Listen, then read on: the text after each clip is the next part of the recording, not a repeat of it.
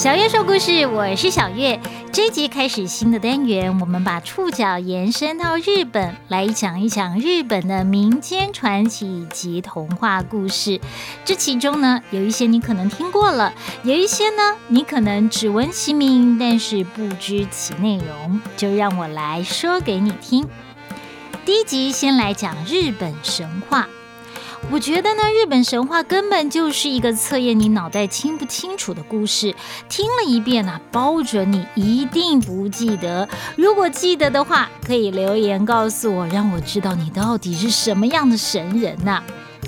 为什么我会这么说呢？因为啊，日本神话就像是希腊神话、中国神话一样，讲的是神的故事。只是呢，这些神的名字都很长，关系还特别的复杂。一下子 A 和 B 结婚生了孩子，又跟 C 结婚生了孩子，孩子又生了孩子，又生了孩子，孩子又跟孙子生了孩子。喂，这不是乱伦吗？怎么可以这样呢？这我等一下再说，先来说说天地的起源。为了让大家听得清楚明白，我会把故事还有神的名字简略，免得大家越听越糊涂，越听啊雾水越多。在日本神话里面，他们说开天辟地时期啊，天界出现了三个神明。这三个神呢，没有具体的形象，也没有分男的还是女的，所以也不知道他们长什么样子。有掌管天的，掌管地的，还有掌管生命的。后来呢，又陆陆续续生出了一些神来，一直到第七代出现了两个最重要的神，他们就有性别了。男的叫做伊邪那岐，女的叫做伊邪那美。他们既是兄妹，也是夫妻，就跟我们中国的伏羲跟女娲一样。他们奉命下到人间来建立国土。那时候地上都是海水，他们就站在一座浮在空中的桥上，拿着一根长矛往水里搅和搅和，再拿起来，留在矛上的水往下滴，滴到海上，就形成了岛屿。他们在岛上建立了房子，还有一根直达天庭的柱子。接着就要创造世界万物了。怎么创造呢？要透过两个人的结合。但是就算要结合，也得有一个仪式，就像现在两个人要结婚，也得举行结婚典礼一样。所以他们两个人呢，背对着背，沿着柱子走。相会之后，伊邪那美就说：“哇，帅哥！”接着呢，伊邪那岐也说：“哇哦，美女！”他们就在相会的地方结合了。可是生下来的孩子都不健全，怎么会这样呢？他们就去问天神，天神就说：“哎，因为你们相会的时候啊，是伊邪那美先开口。如果反过来的话，那就没有问题了。”日本神话哦，连男女关系都要讲究，男追女不可以女追男，所以他们就想，好吧，那既然这样，我们就再来一遍吧。于是呢，两个人又沿着柱子再走一遍。这次呢，换伊邪那岐先说：“哇哦，美女！”再换伊邪那美说：“哇哦，帅哥！”接着就结合，生出了八个岛。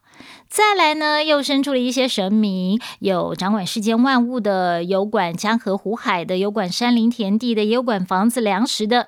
最后呢，生出一个管火的。结果呢，这个管火的火神一生出来啊，就把伊邪那美给烧死了。老婆没了，伊邪那岐难过的不得了，流下了眼泪，变成了哭泣女神。伊邪那岐边哭还边生气，觉得是火神害死了自己的老婆，他也不想想那是自己的孩子，就拔出腰间的十拳剑，把火神给杀了。这边顺便来讲一下十拳剑，拳呢就是拳头的拳，拳是当时用来测量长度的单位。推测呢，这把剑大概有八十到一百公分长。在日本的神话里面，十拳剑是神明的标准配备。不管是后面我们会提到的太阳女神、天照大神，或者是呢斩杀八岐大蛇的须佐之男，都随身带着十拳剑。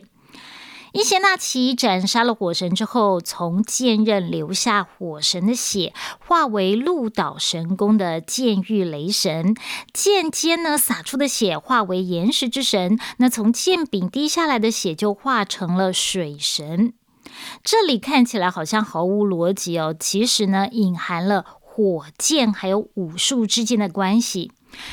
监狱雷神呢？呃，它不是雷神哦，它其实是刀神。刀呢是要用火来锻造的，然后呢还要在石头上捶打，再放到水里面降温，才可以把这个把刀淬炼的更加刚强。如果少了任何一个步骤，都不能锻造刀剑。所以火神死后化成了刀、岩石和水，这些都是锻造刀剑不可或缺的元素。这里呢就隐含了这样子的意思。好，伊邪那岐失去了妻子，气得又把儿子火神给杀了。但是呢，他还是好想好想老婆，那怎么办呢？于是啊，他就前往黄泉国去找老婆了。日本神话把世界分为三个部分哦，最上层的神界叫做高天原，中间的人界叫做尾原中国，尾是芦苇的苇，下面呢叫做根之国，也就是黄泉国或者是冥土，这跟我们说阴间叫做冥界黄泉是一样的。那伊邪那岐找到了伊邪那美，黄泉呢是一片黑，什么也看不到，他只能够听到伊邪那美的声。声音，他就要伊邪那美跟他回到人界去，但是伊邪那美说他已经吃了黄泉国的食物了，所以没有办法回去了。这里呢，又跟希腊神话一样了。希腊神话里面，掌管冥界的黑帝斯娶了农业之神的女儿波塞芬蒂，波塞芬蒂吃了冥界的食物之后，也一样回不去了。伊邪那岐想要伊邪那美跟他一起回人界，但是呢，伊邪那美回不去了，那怎么办呢？没关系，伊邪那美说：“好，我去跟掌管黄泉国的神明商量一下，反正呢，我们都是神嘛，有事好商量。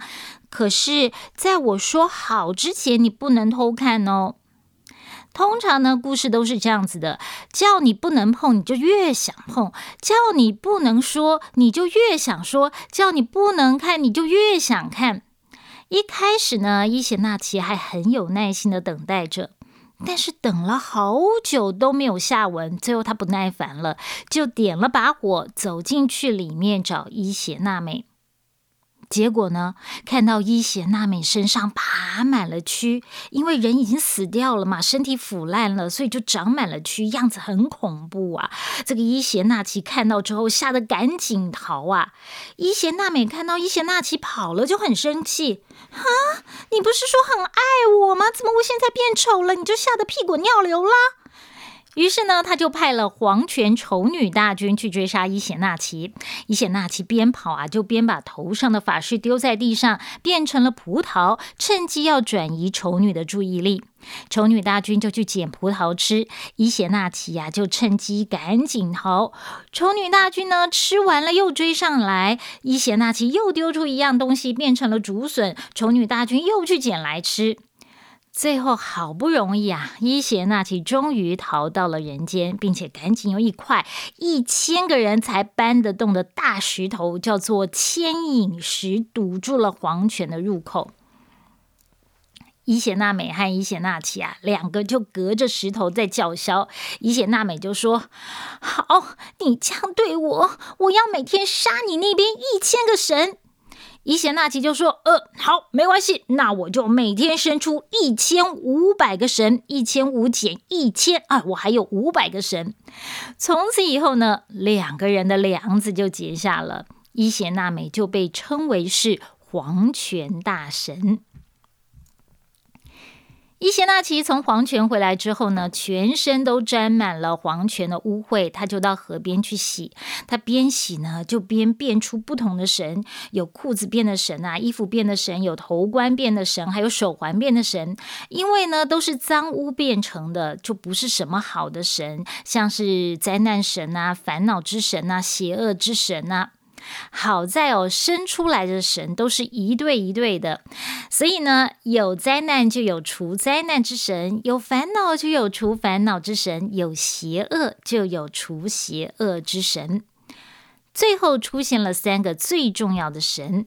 他洗左眼呢，生出了统治天界的太阳神天照大神，她是个女神；洗右眼呢，生出了统治黑夜的月神，叫做月读，读就是读书的读；洗鼻子呢，就生出了统治海洋的海神须佐之男。伊邪那岐把自己的项链送给了天照大神，把十全剑送给了须佐之男，之后呢，就隐居淡路岛，退出了日本的神话。天照大神和月读去了自己的领地，只有须佐之男不满意啊，在那边大哭大闹，搞得山脉都枯黄了，河流都干枯了。伊邪那岐就问他说：“你为什么不好好的统治自己的领域呢？”须佐之男就说：“啊，我想妈妈呀！哎，他妈妈是谁呀？就是伊邪那美啊！伊邪那岐听了很生气，就剥夺他的统治权。须佐之男失去了统治权，就想要上天上啊，去找他的姐姐天照大神，看看有没有机会可以让他重返天界。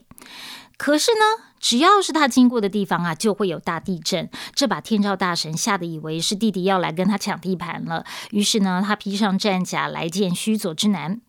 尽管须佐之男说他是来求他收留的，但是天照大神不相信，就说要对方发誓。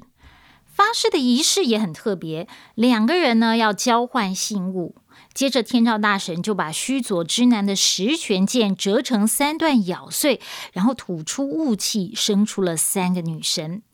须佐之男呢，也把天照大神的项链咬碎，吐出的雾气生出了五个男神。须佐之男就认为啊，自己是诚心诚意的，所以十全剑才会化成洁净的女神。但是他姐姐天照大神怀疑他，所以才会生出男神。嗯，所以呢，这里他们觉得女生是比男生要纯粹、要洁净的。怀疑归怀疑，发誓仪式结束之后，须佐之男就留在天界了。只不过他留在天界并不安分，到处撒野。先是破坏农田，破坏灌溉沟渠，后来还随地大小便。有一次啊，他还把一块血淋淋的马皮从织女家屋顶上挖一个洞丢下去，把织女吓得跌了一大跤，结果意外被纺锤针给刺死了。这里真的好八点档哦。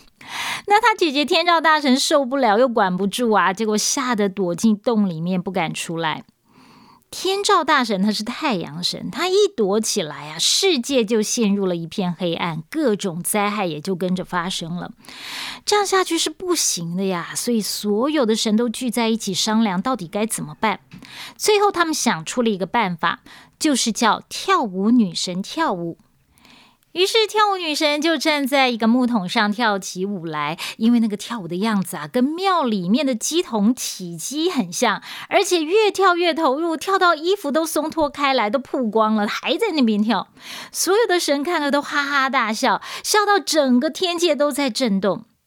关在洞里面的天照大神就觉得奇怪，嘿嘿嘿，我都躲起来了，你们怎么还那么开心？这把我当成什么啦？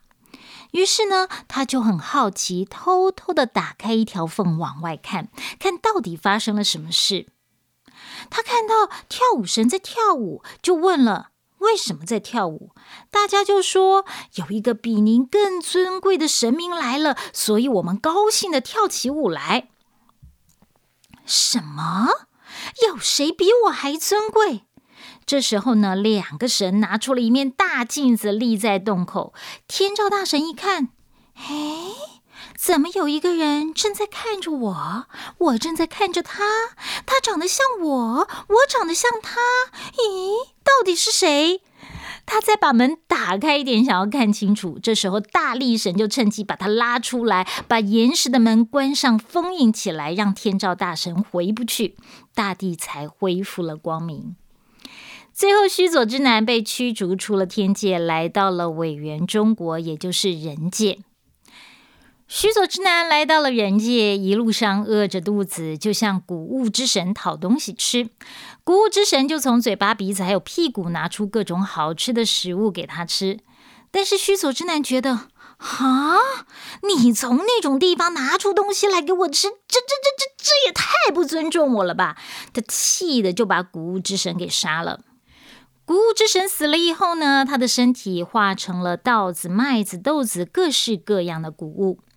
接着，须佐之神来到一户人家，看到里面有一对老夫妻，还有一个少女，哭成一团，就问他们发生了什么事。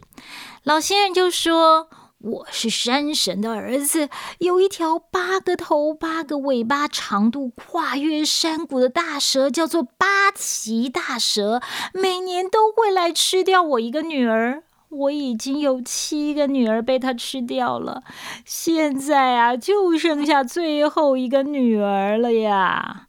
须佐之男听了之后就说：“嗯。”我可以救你女儿，但是呢，你得把你的女儿嫁给我。虽然须佐之男恶名昭彰，但是老先生也不想失去女儿啊，只好答应了。须佐之男就叫老夫妻酿了烈酒，分别放在八个大酒桶里面，还建造了一座城墙，在墙上开了八个洞，把大酒桶放在洞边。没多久呢，大蛇来了。他闻到了酒香，每个头都伸进酒桶里面喝酒，就喝醉睡着了。须佐之男就立刻拔出剑，把蛇的八个头给砍了，再去砍尾巴。结果发现蛇的身体里面藏了一把神剑，因为剑的周围啊有云雾缭绕，所以取名为天丛云剑。丛就是树丛的丛，又叫做草剃剑。须佐之男呢，就把那把剑献给天照大神。打败八岐大蛇之后，须佐之男就来到了出云国，建立皇宫，在这里繁衍后代。到了第六代子孙，叫做大国主，他有很多的兄弟，这些兄弟呢都遗传了须佐之男的基因，所以都很坏。只有这个大国主不一样，特别的善良，所以就被其他的兄弟欺负。这些兄弟都很想要娶邻国的公主，大家呢就一同出发前往邻国求亲。大国主呢，就跟在后面，负责当工具人，帮大家背行李。半路上，他们遇到一只没有皮毛的兔子，在那边哀哀叫。他们就问：“哎，你怎么没有皮毛啊？”兔子就说：“我想要到河对岸去，但是不会游泳。我看到河里面有很多鳄鱼啊，我就想了一个点子，就跟鳄鱼说：‘你们兄弟那么多，我兄弟也不少啊，我们来比一比谁的兄弟多。’”要怎么比呢？嘿嘿，你们从这里排成一排，一直排到对岸去，我就边跳边数，就知道你们有多少只了。鳄鱼就说好，于是呢就排成了一排，兔子就从他们的头上跳过去，跳到最后一只的时候啊，兔子太得意了，忍不住就把真相说出来。鳄鱼一听很生气，居然被一只兔子给利用了，气得把他的皮给剥了。那些兄弟一听啊，就说要帮他治疗，要他先去泡泡海水，再去吹吹风。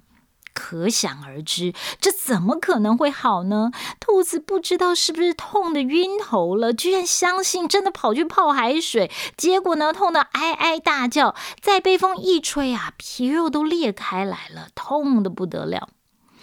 大国主觉得兔子太可怜了，就叫他先去河里面洗一洗，再把花粉铺在身上，就可以复原了。兔子照着做，果真就好了。于是呢，兔子就跟大国主说：“公主一定会选你当老公的。”一切就像兔子说的。公主果然选了大国主当老公，可是这让其他的兄弟很不爽啊！他们就联合起来要来谋杀大国主。他们就对大国主说：“等一下，我们会上山去把一只红猪给赶下来。如果你没有抓到它，我们就把你给杀了。”结果呢，他们赶的不是一只红猪，而是把一颗像猪一样的大石头烧红了推下去。大国主去抓，就被烧死了。大国主的母亲很生气啊，就上天界去告御状，请求天神让大国主复活。天神答应了，大国主就复活了。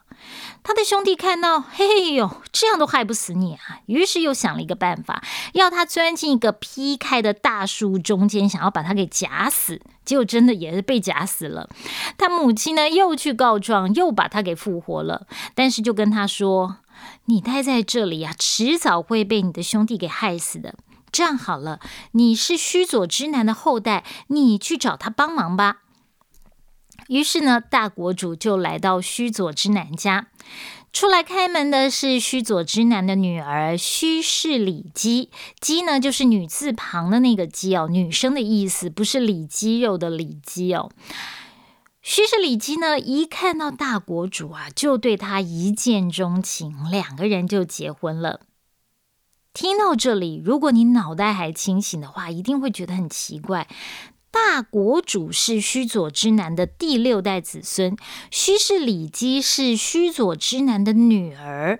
那大国主不就是跟他的奶奶的奶奶的奶奶结婚吗？那他不都几百岁了？这可不只是奶孙配而已呀！要知道啊，这是神话，这些神呢都是不会死的，只会不断的繁衍后代。而且呢，他们生小孩的方式也不是光透过男女结合，就像前面说的，有洗身体啊，洗着洗着就生出了一个神呐，吹口气又生出了一个神呐，所以这里没有乱伦的问题。好，大国主和须是里吉结婚了，但是岳父大人，也就是他爷爷的爷爷的爷爷须佐之男呢，特别不喜欢大国主，因为他不够坏呀，不像是他的孩子，他就想害他。须佐之男呢，就叫大国主去睡在一个房间里面。西氏里姬呢，知道这个爸爸一定会想要害死自己的老公的，所以他就给了大国主一条手帕，要他遇到危难的时候啊，就挥动手帕。果然，大国主睡在房间里面，晚上呢，就出现了一堆蛇。大国主就把手帕挥一挥，蛇就离开了。第二天晚上呢，又来了一堆蜈蚣和蜜蜂。大国主呢，又把手帕挥一挥，哎，又平安无事了。第三天，他们来到一片草原，须佐之男射了一支箭到草原，要大国主去把箭给捡回来。大国主一去啊，须佐之男就放火烧草原，企图要把大国主给烧死。大国主身陷火海啊！正在不知道该怎么办的时候，这时候呢，有一只小老鼠跑出来跟他说：“那里有个洞，外面洞小小，里面很宽大。”大国主就一蹦掉进了洞里面，躲过了大火。须佐之男看到大国主没死，就叫他帮他抓头虱，就是头上的跳蚤啊。可是大国主发现呐，须佐之男头上根本不是什么头虱，而是一堆蜈蚣。须氏里金呢，就拿出一种树叶和红土给大国主，要他呢把那些东西放在嘴巴里面嚼一嚼，吐出来呢就是蜈蚣。须佐之男呢就以为，哎，大国主真的抓到蜈蚣，就睡着了。大国主和虚氏里姬想，再这样下去啊，迟早都会被搞死的。于是呢，就把须佐之男的头发绑在柱子上，偷了须佐之男的宝刀、宝弓，还有一把琴，逃走了。结果跑着跑着呢，琴掉了，发出了声音，把须佐之男吵醒。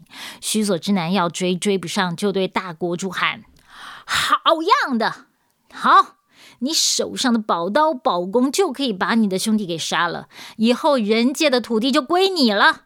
但是呢，你要娶我的女儿为正妻。大国主答应了，就拿宝刀、宝弓打败了自己的兄弟，统一了人界。过了几年，天照大神突然想到，哎，把人界交给须佐之男的子孙管理，这好像不太好哎。于是呢，他就想要把人界给收回来。他派了剑狱雷神下去磋商。大国主没意见呐，但是他的一个儿子可不乐意了，他就跟剑狱雷神打起来，结果被打得满地求饶，人界就顺利被收回去了。天照大神就派他的孙子尔尔义命去统治人界，还把天从云界，也就是草剃剑送给他。而尔伊密下到人间呢，就遇到了一个漂亮的女人，想要娶她为妻。这女的呢，叫做木花之佐九叶姬，是山神的女儿。山神说。哇，天孙降临哎，而且还要娶我的女儿为妻，那当然好啊！我还有一个女儿，她是姐姐，你也一起娶了吧。尔尔一密想，妹妹这么漂亮，姐姐应该长得也不错啊，那就答应了。没想到娶回家之后，才发现这个姐姐啊，长得实在是有点抱歉。于是呢，他就把姐姐给退货了。山神很不高兴，就说。我把两个女儿都嫁给你是有道理的。姐姐叫石长姬，意思就是寿命像石头一样历久不衰。如果你跟石长姬结合，就可以长生不死。但是你却选择了跟妹妹结合，妹妹叫木花，也就是跟花一样，虽然漂亮，但是很快就会枯萎了。你选择了美貌，舍弃了寿命，那以后你呢？还有你的后代子孙呢？寿命就会像花一样的短暂。神跟人不一样的地方就是，神是不老不死的，而人呢是有寿命的。从那时候开始，神就变成了人。天孙的儿子就是第一代的天皇神武天皇，而天从云剑就成了皇室的象征，一代一代的传下来。现在日本天皇的交接仪式上就出现一把剑，那把剑就是天从云剑。谁拥有这把剑，谁就是天神的子孙。这就是日本神话了，怎么样？这真的是一集考验你记忆力的故事啊！如果你听完了还记得前面在讲什么的话，哇，那表示你的头脑太清晰，记忆力太强了。如果不清楚的话，那就要活化一下。活化的方式很简单，就是把故事再听一遍，多听几遍，保证你的脑袋会越来越清明。好了，小月说故事，今天的故事就到这边结束了，希望你会喜欢。我们下次见，拜拜。